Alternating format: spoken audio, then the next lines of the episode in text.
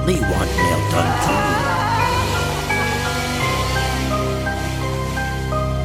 All aboard the struggle bus.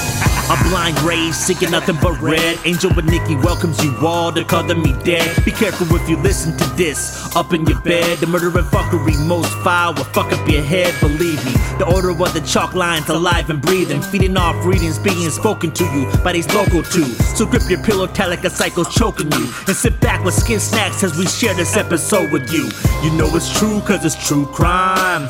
We all gotta die in due time. But some are psychopaths and taking a righteous path. Go out at night to slash in a white van in a micro mask. A murder mustache, true crime, holy trinity. Loved by the community, keeping a low pro identity. So if you're addicted to podcasts and love to talk crimes, listen to Color Me Dead and stay out of chalk lines.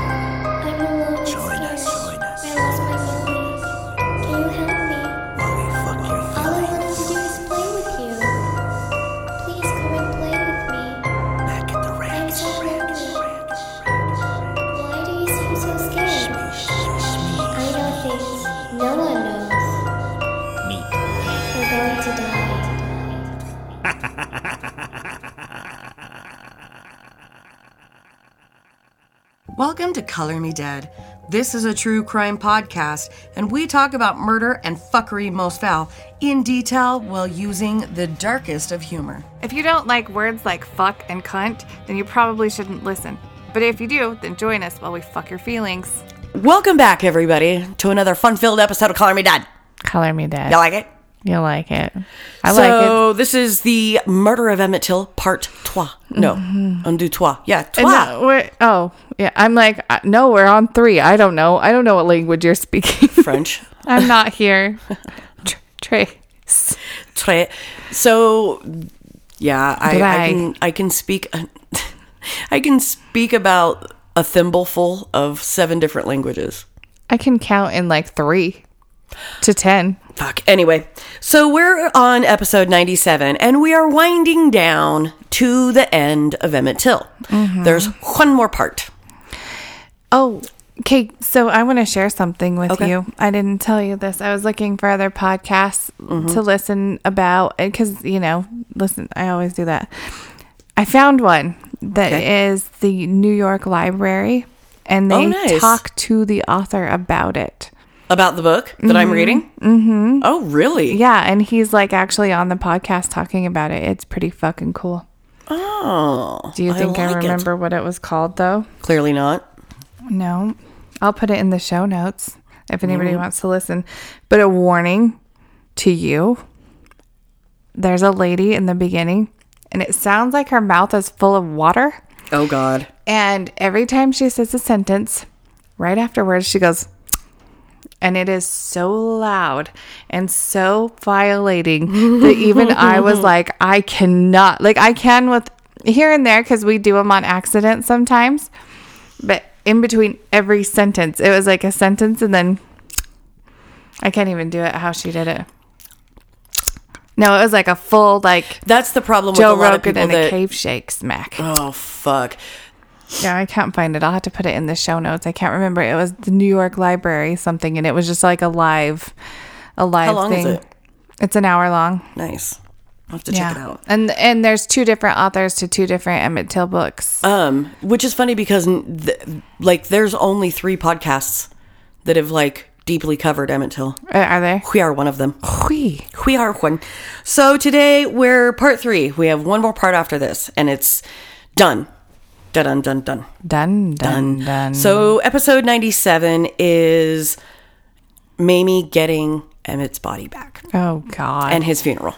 I don't like watching the documentaries when she talks about him, and I just want to die. It's fucking painful, dude. It is. God. Well, before we start that, should we do a few plugs? Would you like a plug? Not hair plugs. So, if you guys want to find us on social media, you can find us on Facebook, Color Me Dead Podcast, and we also have the Color Me Dead podcast group. If you uh, Now we're gonna do that the whole time. if you guys want to find us on Twitter, which we don't check often, but we do, you can find us at Color Me Dead Pod. And if you'd like to find us on Instagram, you can find us at Color Me Dead Podcast you can follow Nikki at gory underscore Nikki, N I K K I, or me at Color Me Dead Angel. Okay, thanks. Bye. If you guys are interested in checking out our sponsors, doing some shopping of our sponsors, or donating to our Patreon, which we genuinely appreciate, you can check us out at ageofradio.oro Oro G. ageofradio.org slash color me dead.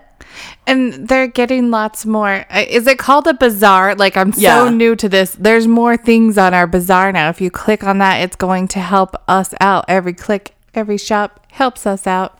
Go Yeesh. check them out.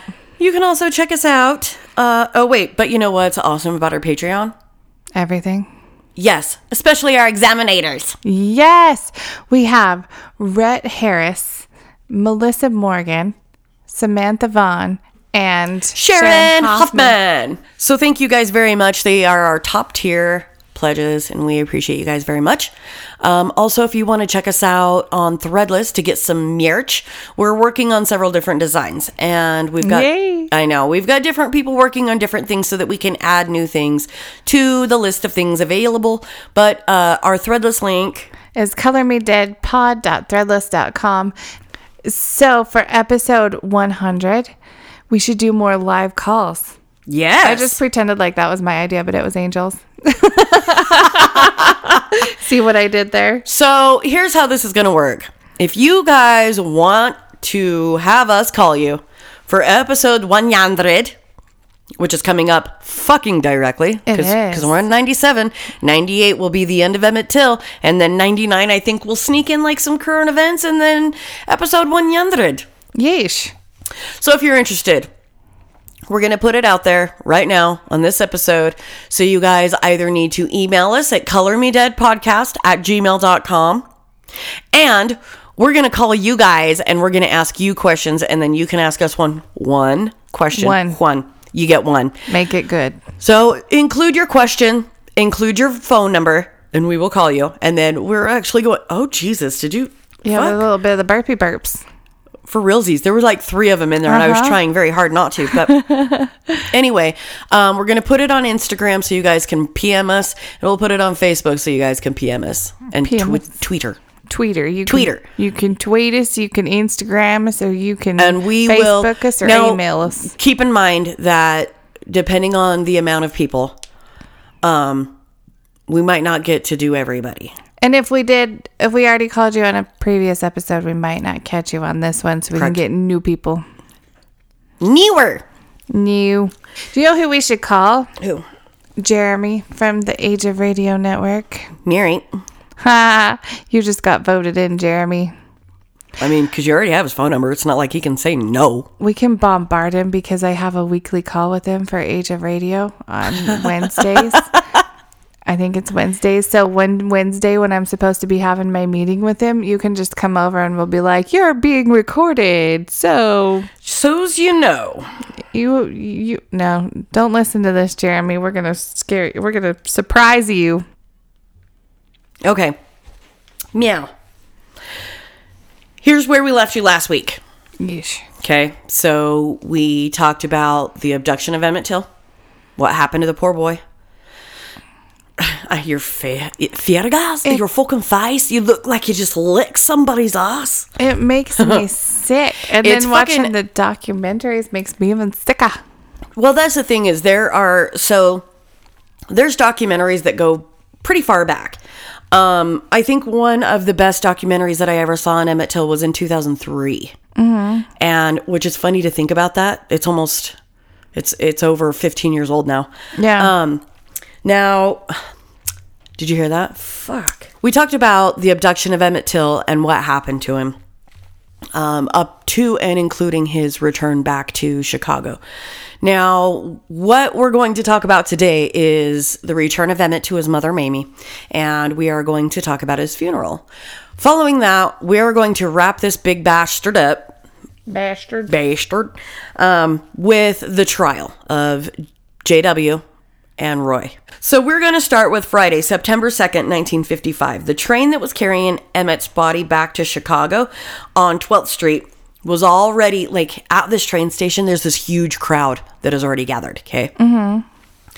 So Mamie and her family um, are are going to this train station, and when they get there, there's already a shit ton of people. Mamie had tried to focus much of Black Chicago on this on the murder and the mm-hmm. movement to follow, but many were focused on Emmett coming home because this is a mm-hmm. big deal. You know what I mean? She had defied all all the things of people being like you don't get to have the body back and she's like bitch yes i do and then they were like okay but you can't open the box like here's the fucking box your kid's in it but you don't get to open it and she's like mm we'll see Well, yeah, when a white sheriff Right. says he gets buried right now, and she's like, no, no, no, he comes here comes to Chicago, and she had enough balls to carry that out from a different state. yeah I, I good for you mama. Yes. good for you Yep. get your I- boy back however so i'm like however because then you had to see him. And it's it's pretty devastating. Like i'm not gonna post the pictures of what was in the box when they got maybe no- for the maybe for the facebook group just because i know everybody in there can handle it. Um but as far as everything else, like if you want to see the photos that were taken, because there were many taken of him once he came out of that that pine box, what and what you see of those photos, that was his body prepared. Yeah, that was after. That was after the Undertaker took care of some things, and we're, we're going to get ta- get to talking about that. So, um, there were at least a thousand people that were already on that train platform when Mamie showed up. So Mamie shows up. She's in a wheelchair, all right, and she has to be wheeled onto the platform. She's weak with fatigue and grief. She couldn't even stand. Like as the train was pulling in, she was like, which anyway, fuck, I'm getting ahead of myself. Hold please. She like so for 6 days. It had been 6 days. I'm guaranteeing you this woman probably barely ate. oh, I doubt sure. she slept.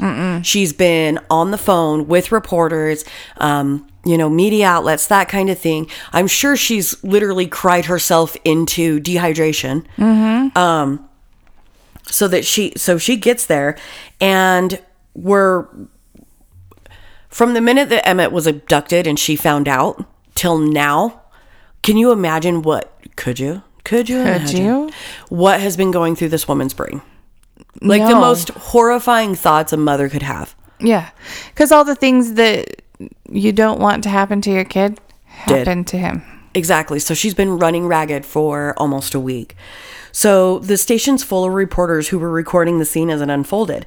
Now, Mamie had proclaimed she like she's on the on the platform and what she said was, "Lord, you gave your only son to remedy a condition, but who knows what the death of my only son will bring." And into lynching is kind of what she was like, mm-hmm. "Let the world fucking see what you're doing." So the Chicago Sun Times were there and they were reporting as the scene kind of unfolded. So you've got a hysterical, grief stricken Mamie is too tired to even walk up to the platform. Fucking train pulls in and she's like, up. Oh yeah, because adrenaline just took over. There's Right. your boy. My kid is on that train. So she literally sprints across three sets of tracks to get to the cargo. Tr- like what do they call them? Cargo car that's holding her son. So she's like she's at the baggage car and she's waiting for him to bring him off. And it was recorded. She like fell to her knees weeping when they brought the pine box off the train. So what? Uh, hold on, I gotta get my shit together because I gotta read this. I have the chills. I've got the chills. If you had a guess, I don't like it. I've got people bumps. So, what was recorded of her, she said, My darling, my darling, I would have gone through a world of fire to get to you, my darling. I know I was on your mind when you were dying. The body was taken by cargo men and pulled off the train and lifted to the hearse as the family came around Mamie to like encompass her. And she was speaking to the pine box, like speaking to her son's body. You didn't die for nothing. You didn't die for nothing.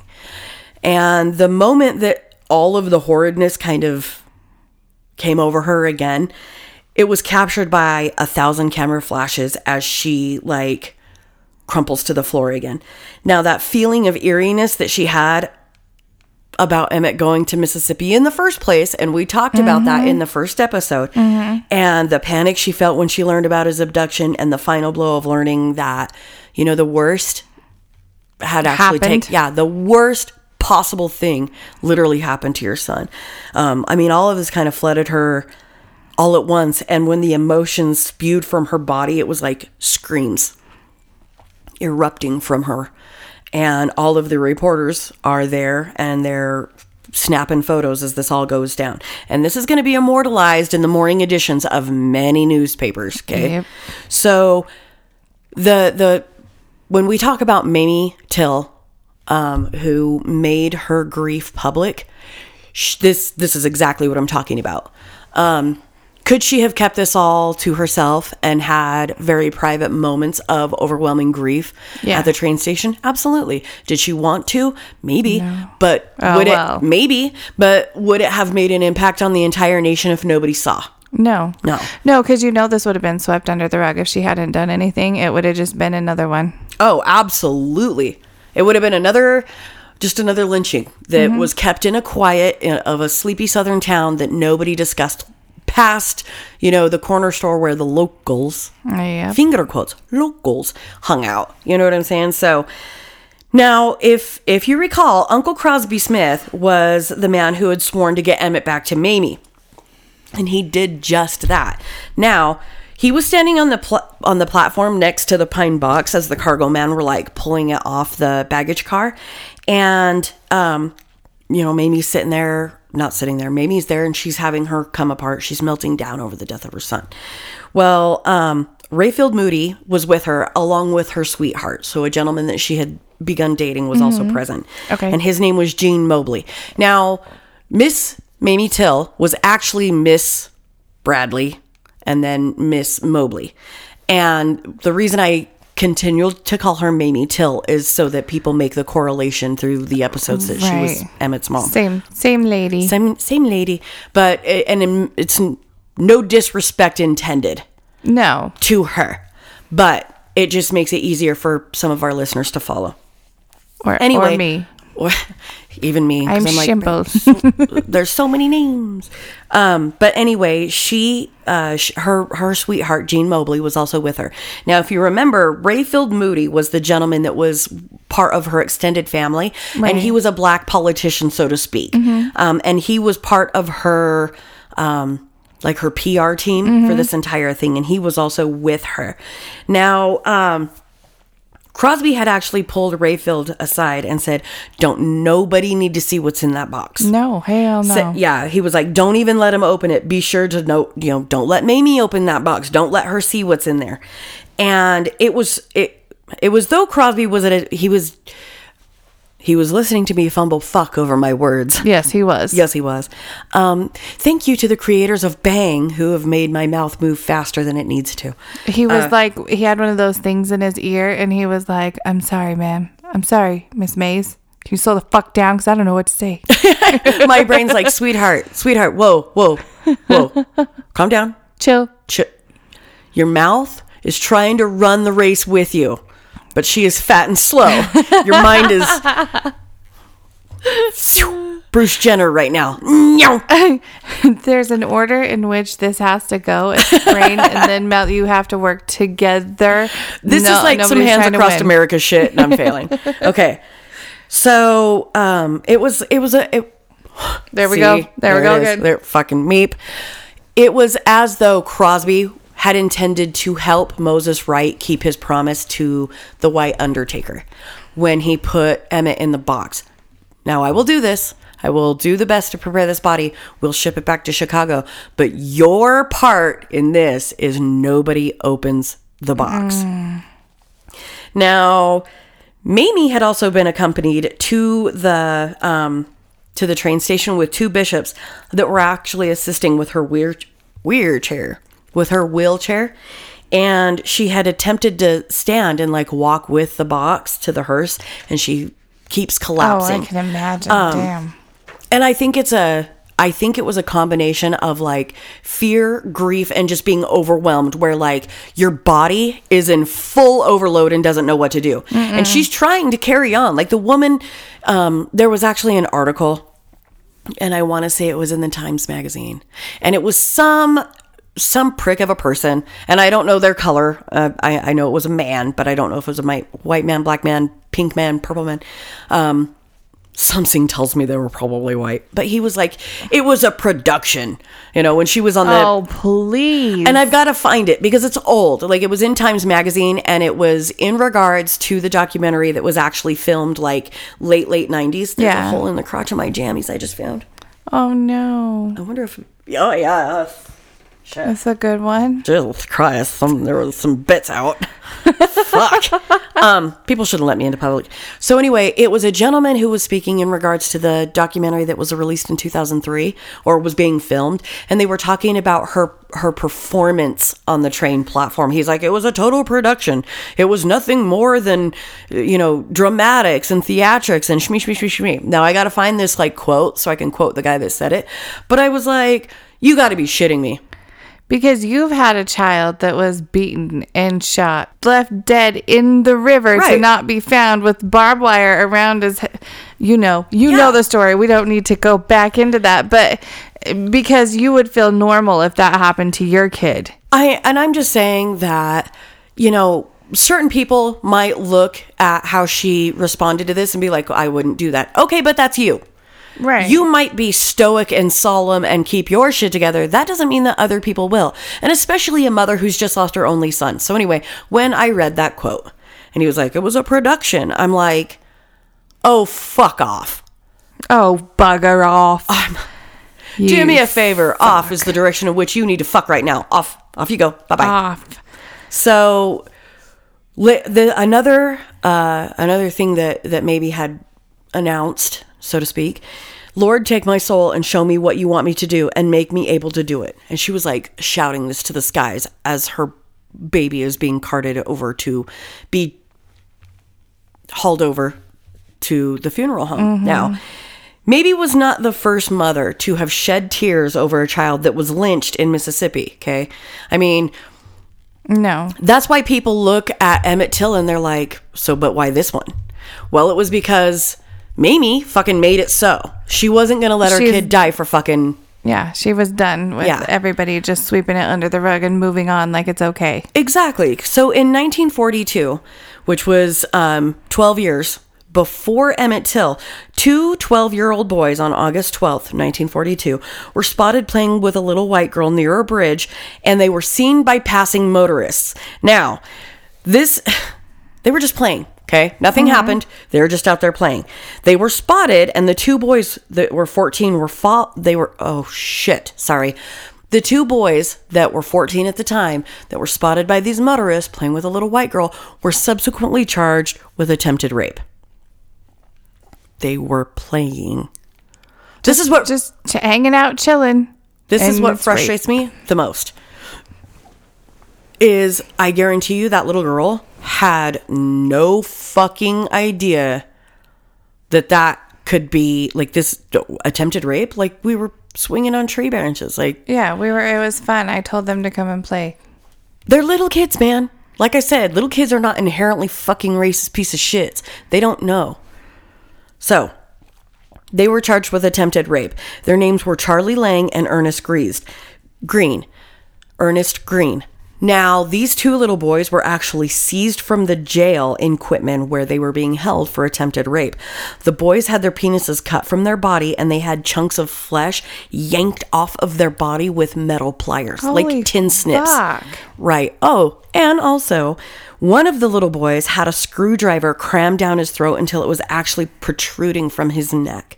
Now, following this, the boys were then taken by the mob to the bridge where they had been playing, which was actually a traditional hanging slash lynching spot in Clarke County, and they threw the boys over, hung them there for uh, like on display. Okay. Now, this comes from an NCAA sorry, NAACP investigatory report. Sorry, and March Madness is getting you. I, I know. Sorry, guys. I fuck. Anyway, so why don't people hear about Charlie Lang and Ernest Green? Because their mom didn't make a big. Because in the grand Deal. scheme of things, mom let and I'm not parent shaming, I'm not parent blaming. No. I think a lot of people were like, fuck my kid, but they didn't know how to stand up against, you know what I mean? Because in the, if, what if she had said something and she was still in the South? You know, what if their mothers had been like, fuck this, this is not okay? Who's to say the same shit didn't happen to them the very next day? And it probably it probably would. It probably and that's would. why have. they didn't. and that's why they didn't.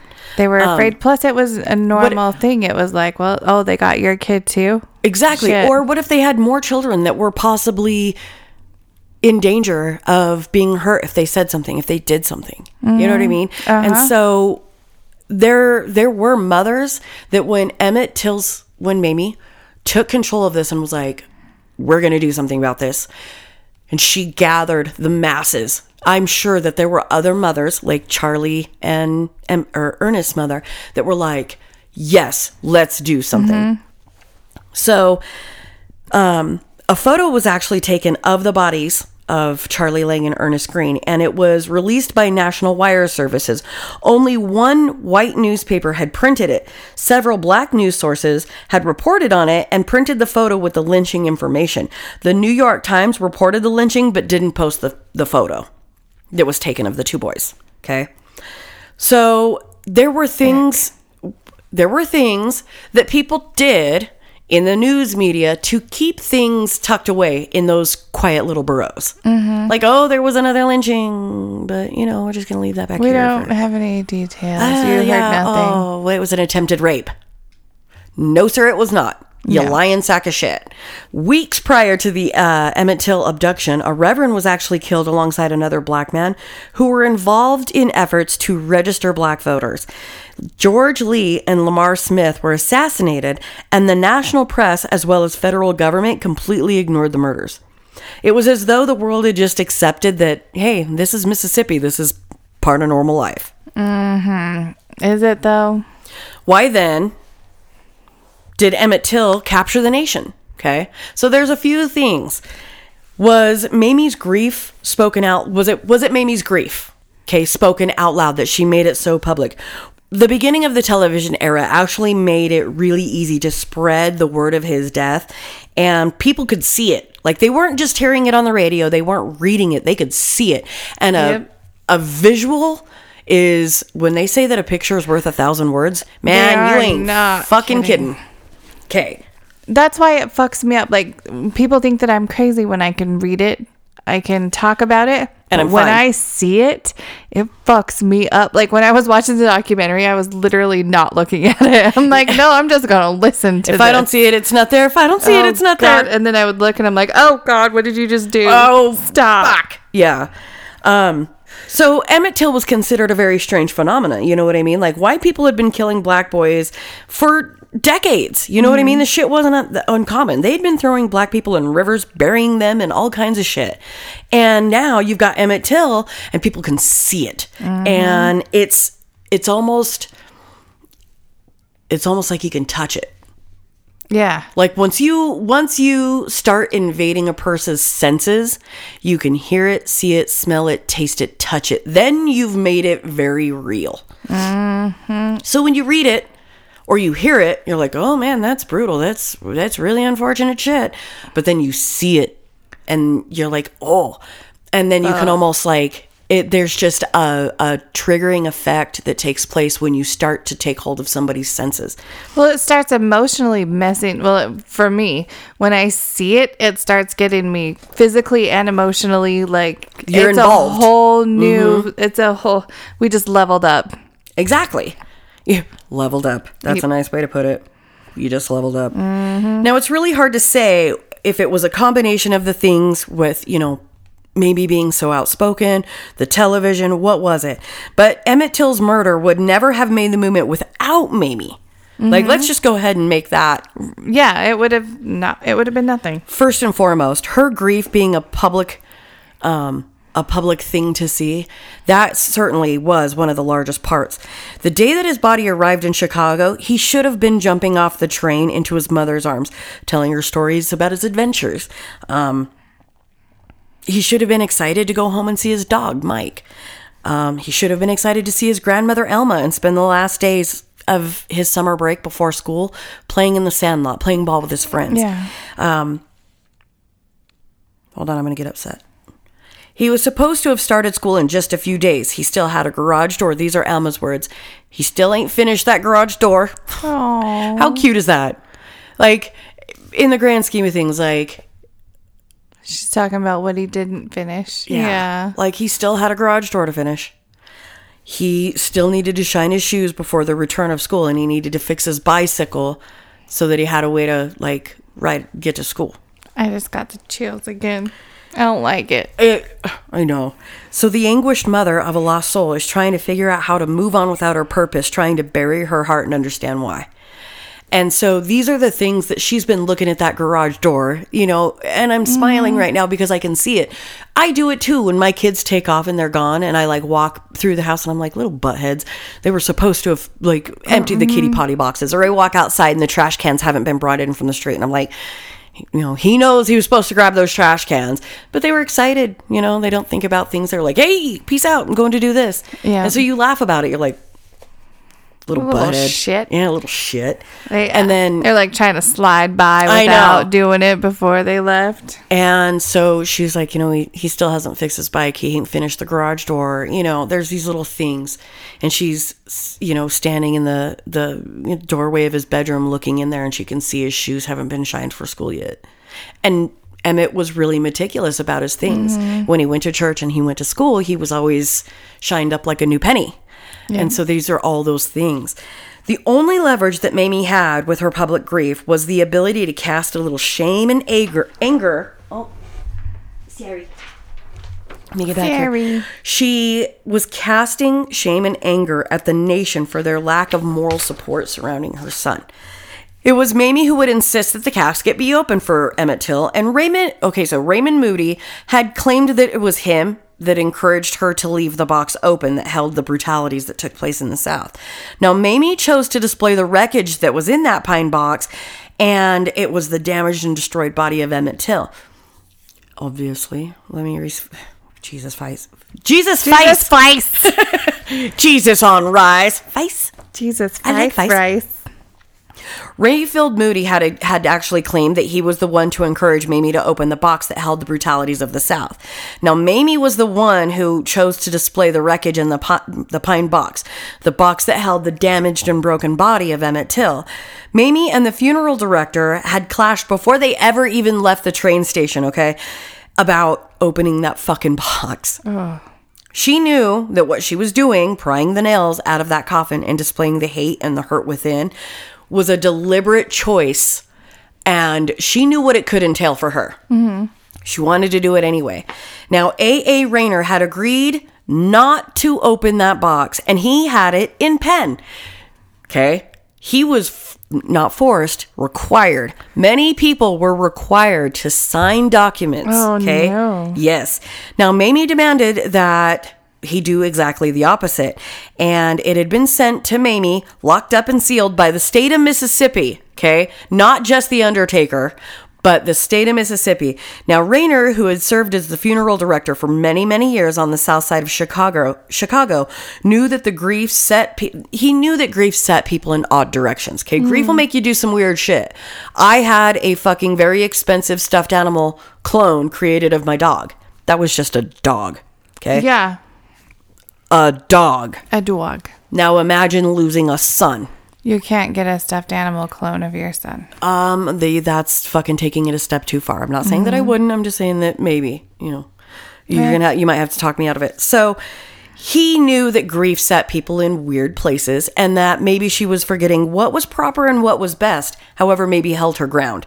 She said to Mr. Rayner that he was very, or said about Mr. Rayner that he was very patient and he was very kind, all the while explaining to her that he was required to sign papers to receive that body, that the undertaker in Mississippi was required to sign papers to send him, and that her relatives were bound by contract written in ink with their fucking signature saying, I will not open this box. Just to get him out of Mississippi, they had to sign stuff saying, We will not open this box. One condition this box will stay closed.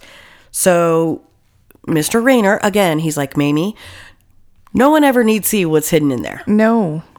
Well, steadfast Mamie, she made her intentions very clear. Good for you. God, I, I would I would love to have met this woman in person. Uh huh. She said that box is coming open. She said if I have to get a hammer and a crowbar myself, the box is coming open. She then told Mr. A.A. Rayner that she did not sign any papers, not one drop of ink spelling her ma- her name made any promises that had ever been recorded that she wasn't going to open that box. She, the bereaved mother, told Rayner, "I dare 'em to sue me." Being the state of Mississippi, okay? I dare them to come up here and sue me. Let them try and sue me for opening that box, which Let's let's face it, that would have been pretty brazen of anybody. I don't give a shit who you are, what state you're from, but if a representative from the state of Mississippi had made their way to Chicago and been like, "You broke this contract, we're going to sue you We're right gonna here." sue you, even though she had nothing to do with it. She didn't sign anything, and she was 100% within her legal rights as the mother, the custodial parent of Emmett Till to open that motherfucker. And none of the other people broke theirs because they didn't open it. They didn't open the box. So, but would could you could you have fucking wrap your brain around that? Could you imagine somebody actually showing up, knocking on her door, and being like, "Excuse me, um, we're here to serve you papers. We're suing you for open that opening that box." She's like, on what grounds? Oh, dude. Prior to having left the station with Emmett's body, there had been a, f- a photographer that was notified about the location of where the body and the family were going, and they had been instructed to follow. Now, whether it was Mamie or one of her companions, Mr. Baker was the photographer and he was instructed to follow them to A.A. Rayner and Sons Funeral Home. She had a plan set in motion, okay?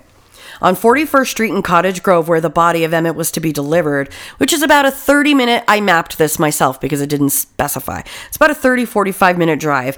Before anybody could get there, the smell of Emmett's body. Mm-hmm. Yeah. That's what I've been thinking about the whole time. Yeah, so unfortunately, it's now six days later. The body's in a state of decomposition. It has been sunk into formaldehyde, and this is starting to be observed by Mamie and the family that's being transported with the body. Okay. Um, the body, you know, soaked in formaldehyde and subsequently packed into lye and lime to even be shipped because they they had to take in consideration the the people that were on the train that might actually smell mm-hmm. things coming. Mm-hmm. Um, not only that, but their luggage had been in that uh-huh. baggage train as well. Mm-hmm. And not trying to be disrespectful, not one No, iota. but it's- but it's real life. Y- Okay, yeah. You don't want to take your belongings off a train and have it smell Like a decomposing body. So It's they like the body farmer bath bomb, but not. not even close. That's so what you would think it would smell like with a name like that. Ugh. So they they packed him in lye um, to to try and alleviate some of that smell. Now, the body was obviously rotting away, and this caused the group to be like, "Holy shit!" You know, they're like, "Okay, the, we're gonna have to take this body out of the box. Can you imagine what's gonna come out of it?" Out of the box if it smells like this in the box. Now, the staff of the funeral home had set off several canisters of deodorants trying to mask the smell, and they were very unsuccessful in their attempts. Um, and they were trying to create a more inviting slash less putrid environment for Mamie to observe her son. Now, Mamie was held in a waiting room while Emmett's body was being prepared. Bless you. Sorry. I was trying to hide it. Bless you, bless it, you, one, two, three. Then it came out like a, a You actually sounded like a little Tinkerbell. church. Yeah. so um, the staff was trying to to buy more time as Emmett's body was being put out for viewing, and she's she's being very relentless at this point. She's like demanding to see her son. No preparations. I don't care. Let me see my son. Now Rayner. A.A. Rayner, the gentleman that owns the funeral home, and he is the director. He comes, gets Mamie, her father, and her sweetheart Gene, and they're taken into the room where Emmett's body is finally resting on a cold slab for embalming. So Mr. Rayner had tried, um, sorry, sorry about that. Um, he had tried several times to persuade Mamie to forego viewing the body, and he didn't think that she should see him ever in this state. I don't either. Because this is, this is how you're going to remember your son. Like, you're not ever going to be able to wipe that from your memory. It's kind of like when people are like, so and so's viewing is on the. I'm, I don't go to viewings anymore. No, me either. I d- because wanna see it. I remember somebody that I went to. That's the only way I remember them. I try to think of how they looked when they were alive, and I can't remember. The last viewing that I went to, um, I actually saw, well, my grandfather's funeral. Um, and my grandfather died of cancer, and he was very sick and very skinny and very pale, and he didn't look like grandpa at all. Um, and I don't ever want to remember people, especially if they've been in some sort of accident or, or they've been very ill. I don't ever want to see that person like that. See, that's the one. Her face, like half of her face, got torn off by a fence. I took her home from school that day. Like it was. They had gotten fucked up that night and crashed out on the roller coaster hills. I was supposed to be driving him that night, but my mom wouldn't let me go. Oh, sad face. I'm sorry. Yeah. Uh, but seeing her, like, they, it tore off her whole, like, half of her face and her ear, and they brought it back on and sewed it on. And then tried to putty over it. Yeah. And that's how I remember. I can't, like, You can't I unsee that shit. I can remember what she looks like, but that's all I ever see. It's fucking crazy. Um, so, so you can see why he would have said that. Um, her father and her boyfriend stood at her sides to like steady her and get a hold of her so that in case she collapsed again. And the the the thing is, is they knew it was gonna it was gonna be a ghastly sight. Yeah. Mamie had said that she didn't even think the body was human at the first glance.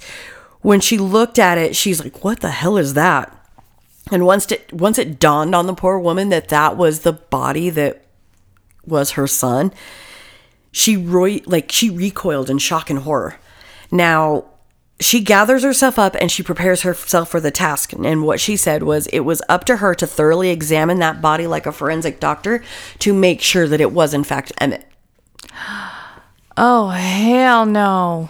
So she started at his feet, moving to his ankles and her knees, or his knees, that she said very closely resembled her own knees. Hmm. Because you realize, like, when you look at your baby, you're like, oh, she's she's got my chubby bum, or she's got my short pudgy toes, or long toes, or whatever.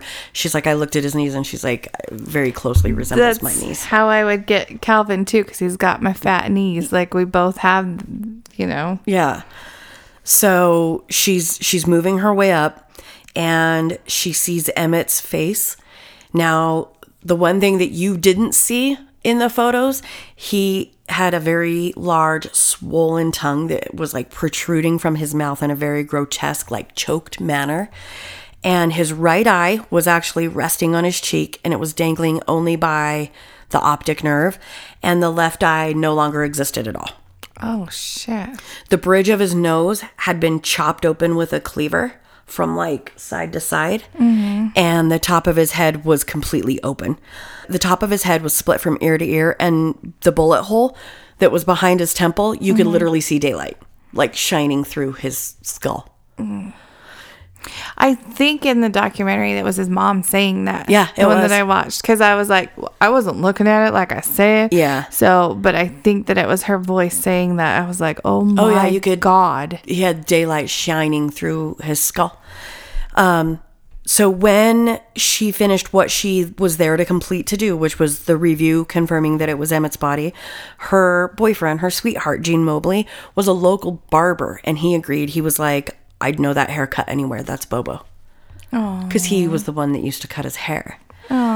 So Mamie knew that her son must have called out her name and she knew it in her heart. And her thoughts turned to how of oh, I'm gonna get upset. Her thoughts turned to how her son had probably called out for her that night mm-hmm. while like and she started thinking about knowing that he wasn't going to make it, knowing that he was going to die, that he wasn't going to make it home, and like what he must have felt and what he was thinking when he realized, like, I'm not going home. wasn't.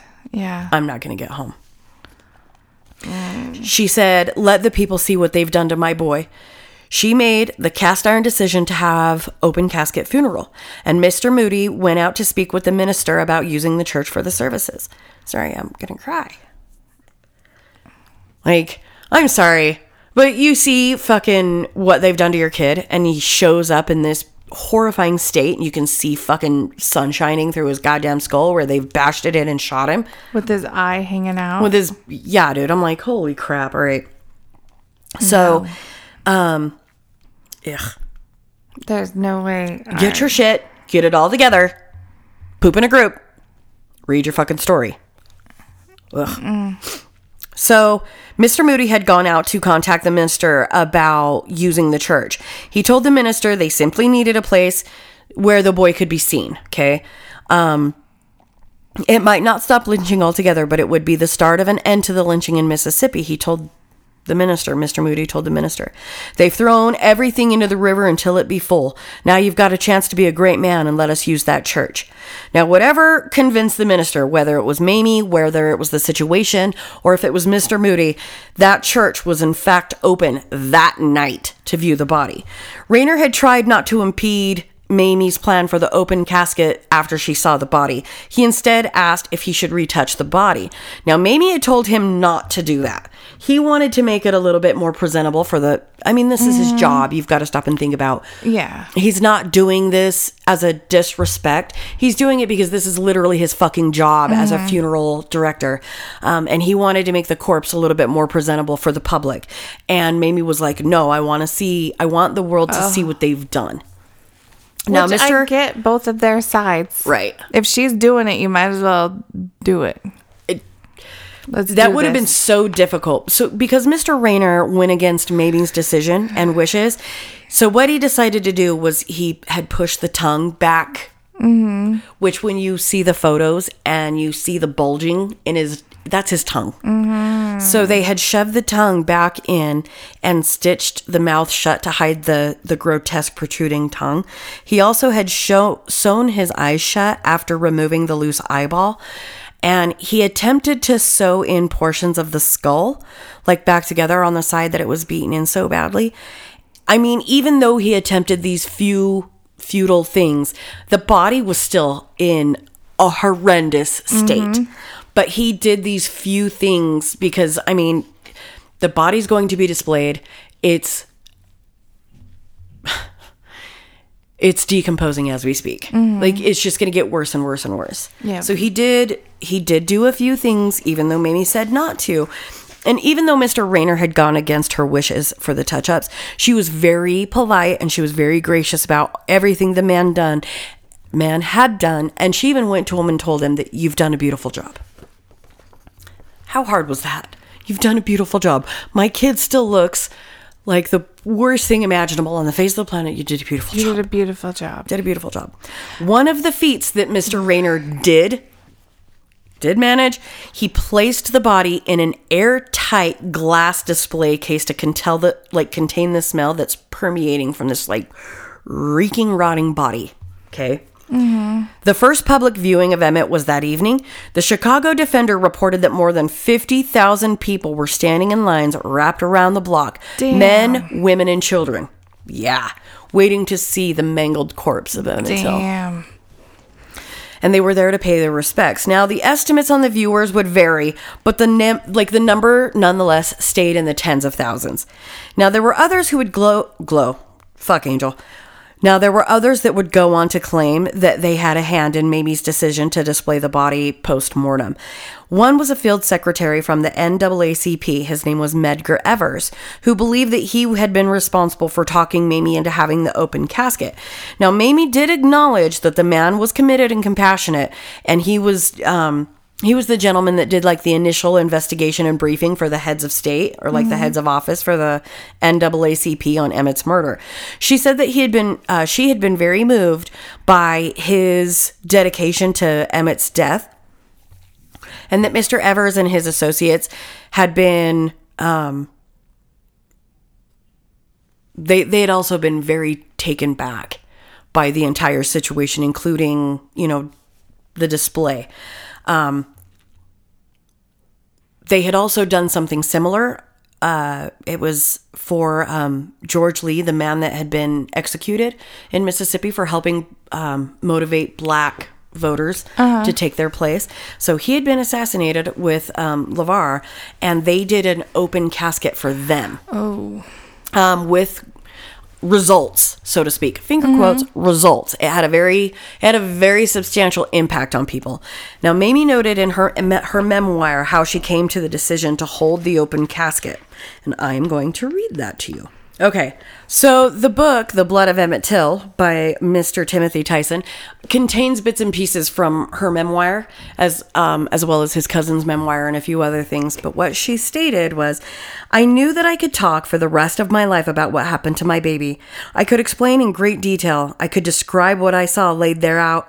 Laid out there on the slab at A.A. Rayner's place, one piece, one inch, one body part at a time. I could do all of that, and the people would still not get the full impact. They had to see what I had seen. The whole nation had to bear witness to this.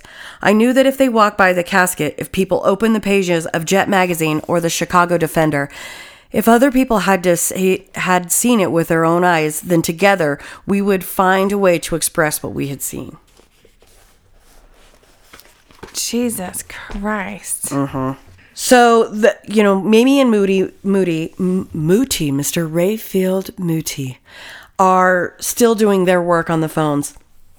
They're still having to go to the church and deal with the insane amount of people that are coming there to pay their respects. So the newspapers are also boasting of that's a that's a pretty bold way to to word that, but mm-hmm. the newspapers were boasting about the number, the sheer volume of people that are coming to this church to see things. Now, they also had to create a special section that it was like the recuperation section Yeah. of of the viewing, okay? Where you have the pukers and Right. It was basically so they had men and women who were dressed in white who would go and get people who needed to sit and rest and recuperate. Um, people that had fainted, people who had been ill, people that were like physically not doing well from seeing his remains. That's how fucked up this was. Now, there were streets that were clogged from like 40th to State Street. Curious mourners, viewers waiting to pay their respects, but everybody was there to see the battered body of their hometown boy. So, this was like many of these viewers had actually been escapees of the Jim Crow violence. Mm-hmm. Now, Jim Crow laws were state and local laws that were enforced racial segregation in the southern United States. All were enacted in the late 19th and early 20th centuries by white Democratic dominated state legisl- legislatures after the Reconstruction period, and the laws were enforced until 1965. So if you hear holy shit. Yes. So if you hear me say Jim Crow laws, for those of you who are not in the know, that is what those are. Those were segregation laws, and they were well enforced. Um, how many folks actually sent their children, like the people that were lo- like there looking at this body?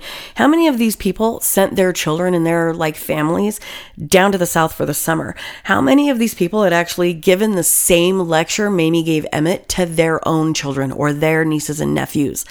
Um, at this particular juncture, it wasn't even fear that these people felt anymore. At this point, it's rage. Of course. And the African Americans on the South Side were aware now that they had a hold. Like they're like our our opinion, our voice matters. And they no longer were in a position where they had to hide their anger. That's the mm-hmm. best part of this is they're like, look at what she can do. We can fucking do it too. Mm-hmm. Finally. You know what I mean? There were ha- there were half a dozen uniform uniformed police officers that had to escort Mamie to the funeral services that took place for Emmett on a Tuesday. The Robert Okay. This is a mouthful. Give me a second. The Roberts Temple Church of God in Christ was a maximum ma- Maximum. I sound like Popeye. Maximum. Jesus. It was a maximum capacity of 1,500. However, there were thousands more outside. So, just beyond the interior of the Holy House, they had put up loudspeakers so that everybody who was seated on the outside could still hear the services. And there was a, a sermon that was given by Bishop Ford, which was basically based off Matthew 18 6. And the verse, if you're unfamiliar with it, Is anyone oh, okay? If anyone causes one of these little ones, those who believe in me, to stumble, it would be better for them to have a large millstone hung around their neck and be drowned in the depths of the sea. Basically, saying it was better for them to die than the child, which I agree with. Uh huh. So there had been a collection plate that was being passed around during these services, and they were for finger quote fighting dollars. Now, this was something that they had. They had asked them to co- take up a collection from the crowd to fight and support the struggle for racial justice. $700 was immediately given and collected for legal aid. The money collected over the next several weeks um, and months went to support Emmett's family as well as the NAACP. $700 in like a matter of minutes. That's insane. Dude, this is 1955. That's a fuck ton of money. That is. yeah.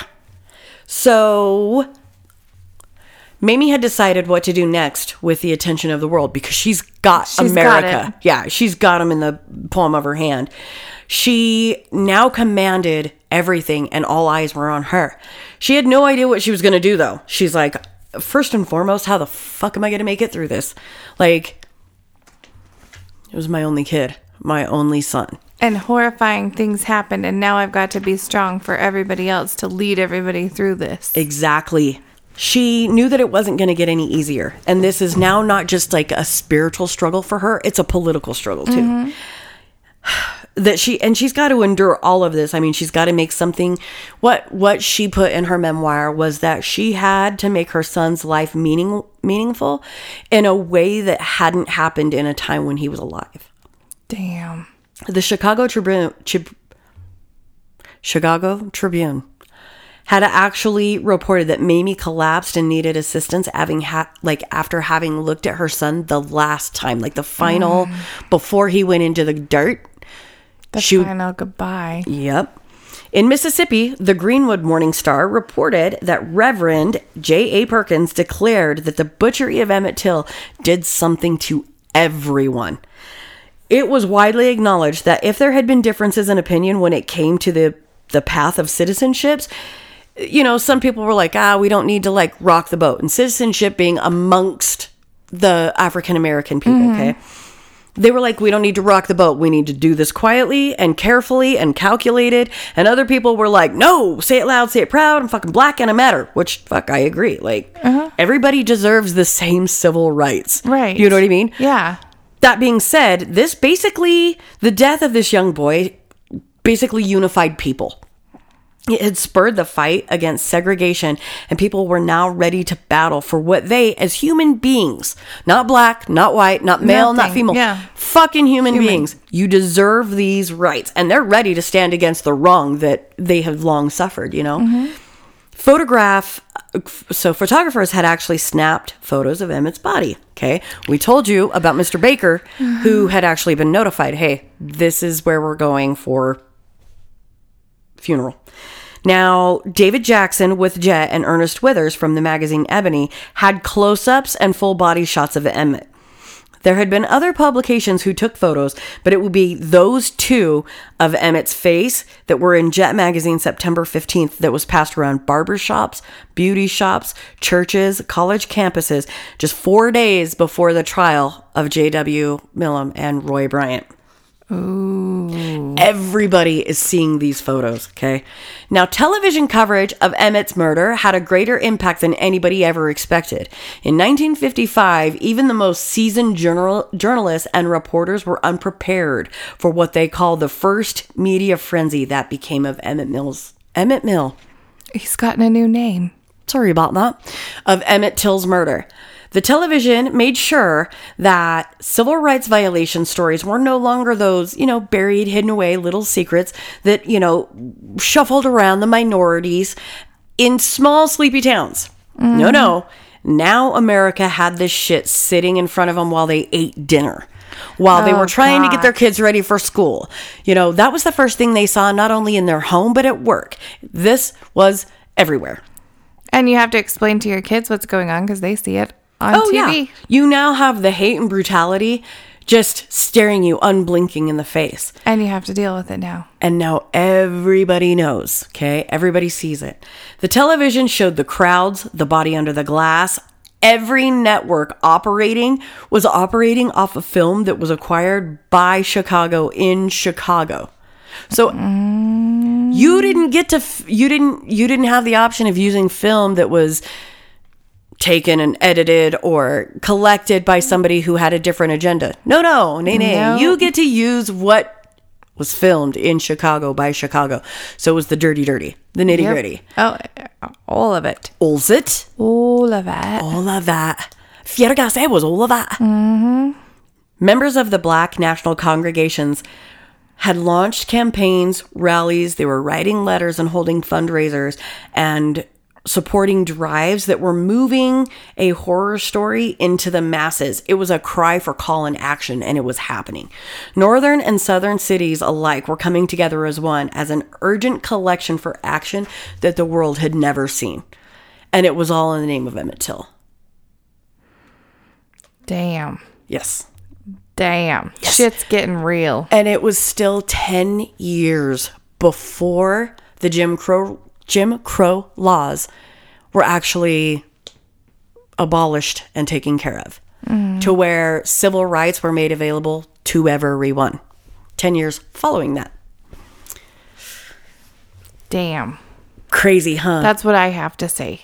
Damn. damn Damn. so that's where we're gonna set today that's where we're going to leave you and i know that this episode was a bit shorter than previous ones but i have all of the trial coming for you next wednesday Yes, we needed to keep. I like that it's separate because we got to process this, and next week we get to process the motherfucking trial. And the trial is a doozer. Um, I had intended to wrap up the the entire Emmett Till case today, and as I was typing last night, and I'm looking at the book material, and I'm looking, you know, you can get on Wikipedia and read about the trial, but you won't know what I know, because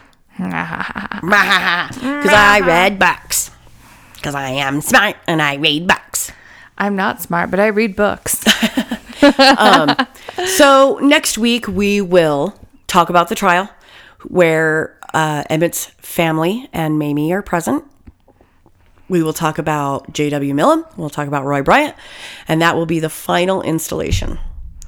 So next week, join us for the conclusion of the murder of Emmett Till.